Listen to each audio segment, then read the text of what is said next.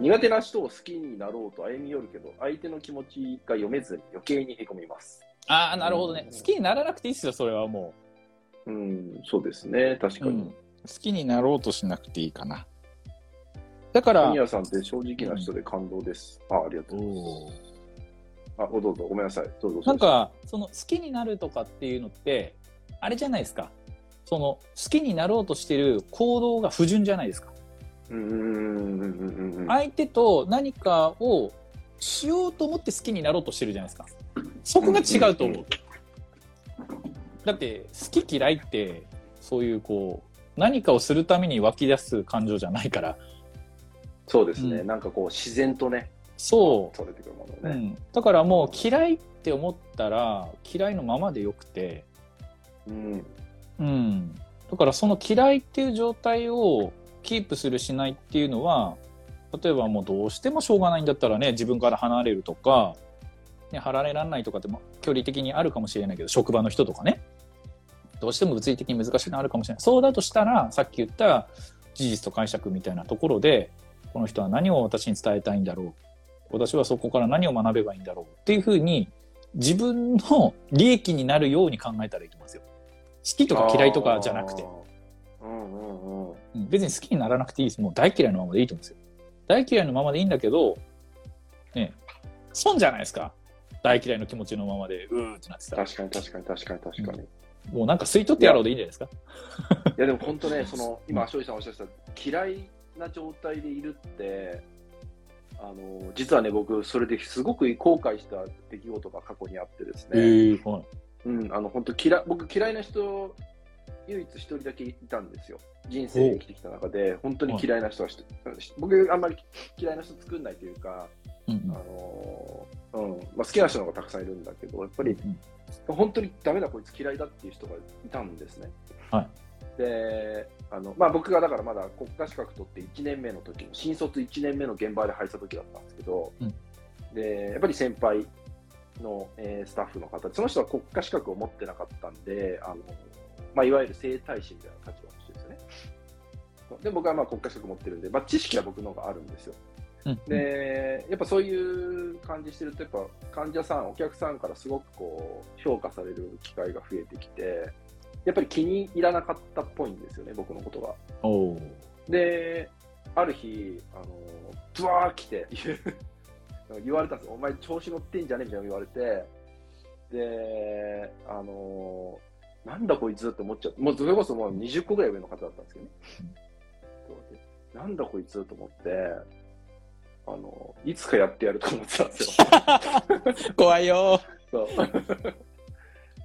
で、まあ、一応それをその状態でその人と一緒にいたくなかったので、まあ、オーナーとかに相談して、まあ、現場を、別の現場に、まあ、なって、その後僕は、まあ、こう、運よく、まあ、立場がどんどん良くなって、あの、なんつうんだろう、こう、管理職まですぐなったんだけど、で、その会社を辞めて、次の会社に入って、まあ、院長先生やった時に、ある日、亡くなったって連絡が来たんですよ、その人が。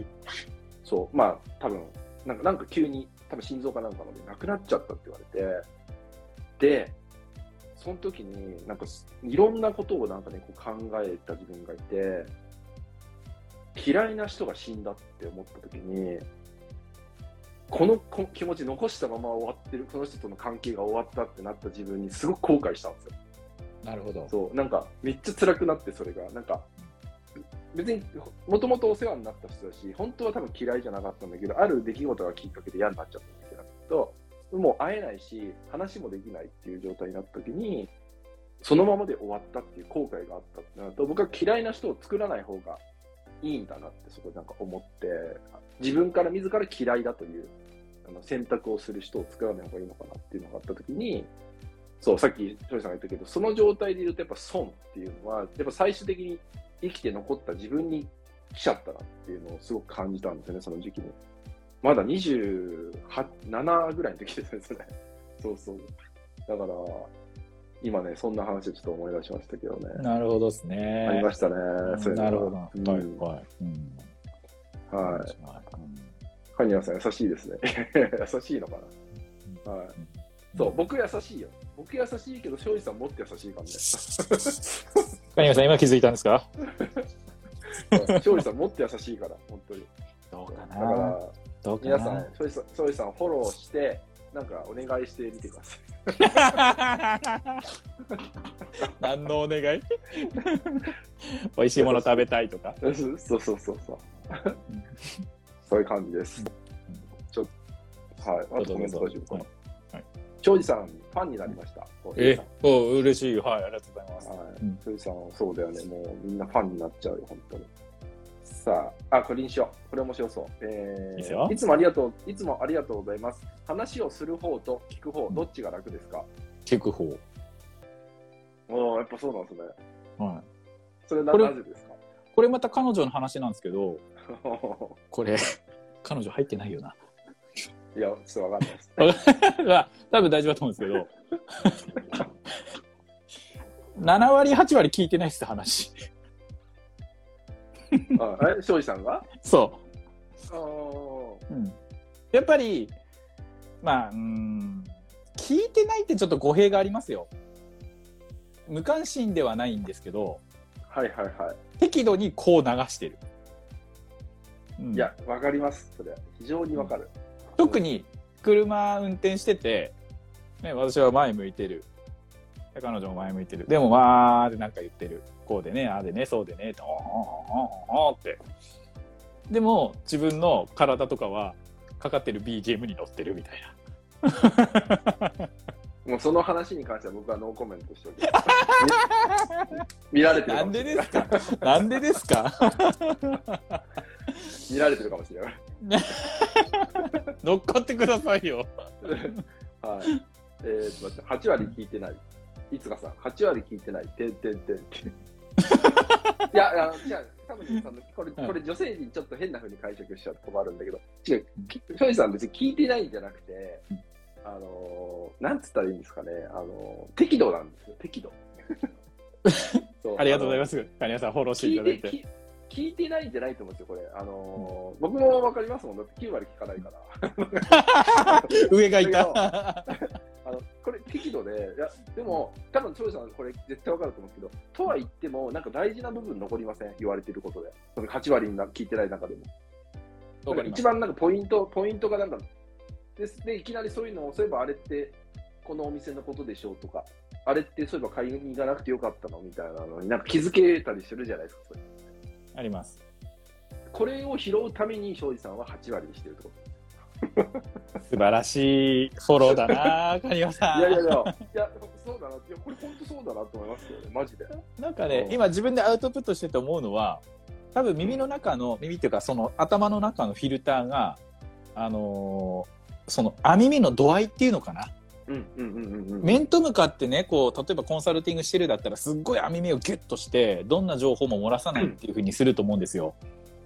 でも、これを、その、彼女の話っていうのは、逆に網目を大きくしないと、情報が多すぎて、なんていうのかな。一個一個に反応しないといけなくなっちゃうっていうか、うん雑談のレベルの、その、大きすぎて、その、抽象度が。だからその網目を自分からこうぐっと大きくしてあげて、こう通過させてあげないと、コミュニケーション成り立たなくなると思うんですよ。うん多分相手は、その聞いてほしいだけだから、うん一個一個突っ込んで、え、それって何なのとか、え、今言ったのってさ、とかっていうふうに突っ込んでほしいんじゃなくて、そうですね。とりあえず、そう、こうバーって出したいっていう感じだから、うん、それを、網目をすごい細かくしてると、え、それ、え、それっていつの話なの？よみたいなね。だから突っ込まざるを得なくなるから、だから多分自分はね、その、オートフォーカス的にグッとね、こう網目を荒く持ってこう通過させてると思うんですよ。はいでも、カニワさんおっしゃったね、こう、ポイントはこうギュッてこう、引っかかる部分はなんか残ってて。そうですよね。うんうんうん。かな。いやでも今今のがまさに今日の多分一番最強の解体ですよ。話やしやすい人っていうのはそれをやってるんですよ、おそらく。あのー今、庄司さん言ってたように、今、リエさん、男性と女性の捉え方って言ってるけど、多分そう、今みたいに、それってこうでしょうとかって言っちゃうと、話してる側の女性が本当につまんなくなると思うんですよね。うん、うんなんか、いや、別にあんたの意見なんて聞いてないからみたいになっちゃうから、あの、そこのしないために、やっぱり、庄司さんが、あの、戦略的なのか無意識なのかわかんないけど、やってるってことです。それで、50-50ですね。時と場合によって。あ、ルミ子さんの今ね、質問。男女これ男女問わずですね。確かにそうかもしれない、庄司さんは男女問わないですこれはそうかもしれない。確かに。あの、カニオさんと4人で、あの、横浜のとある、ね、ご自宅にお邪魔したときに、はい。うんうん。私じ、自覚ありますけど、多分、あんまり話さなかったと思うんですよ。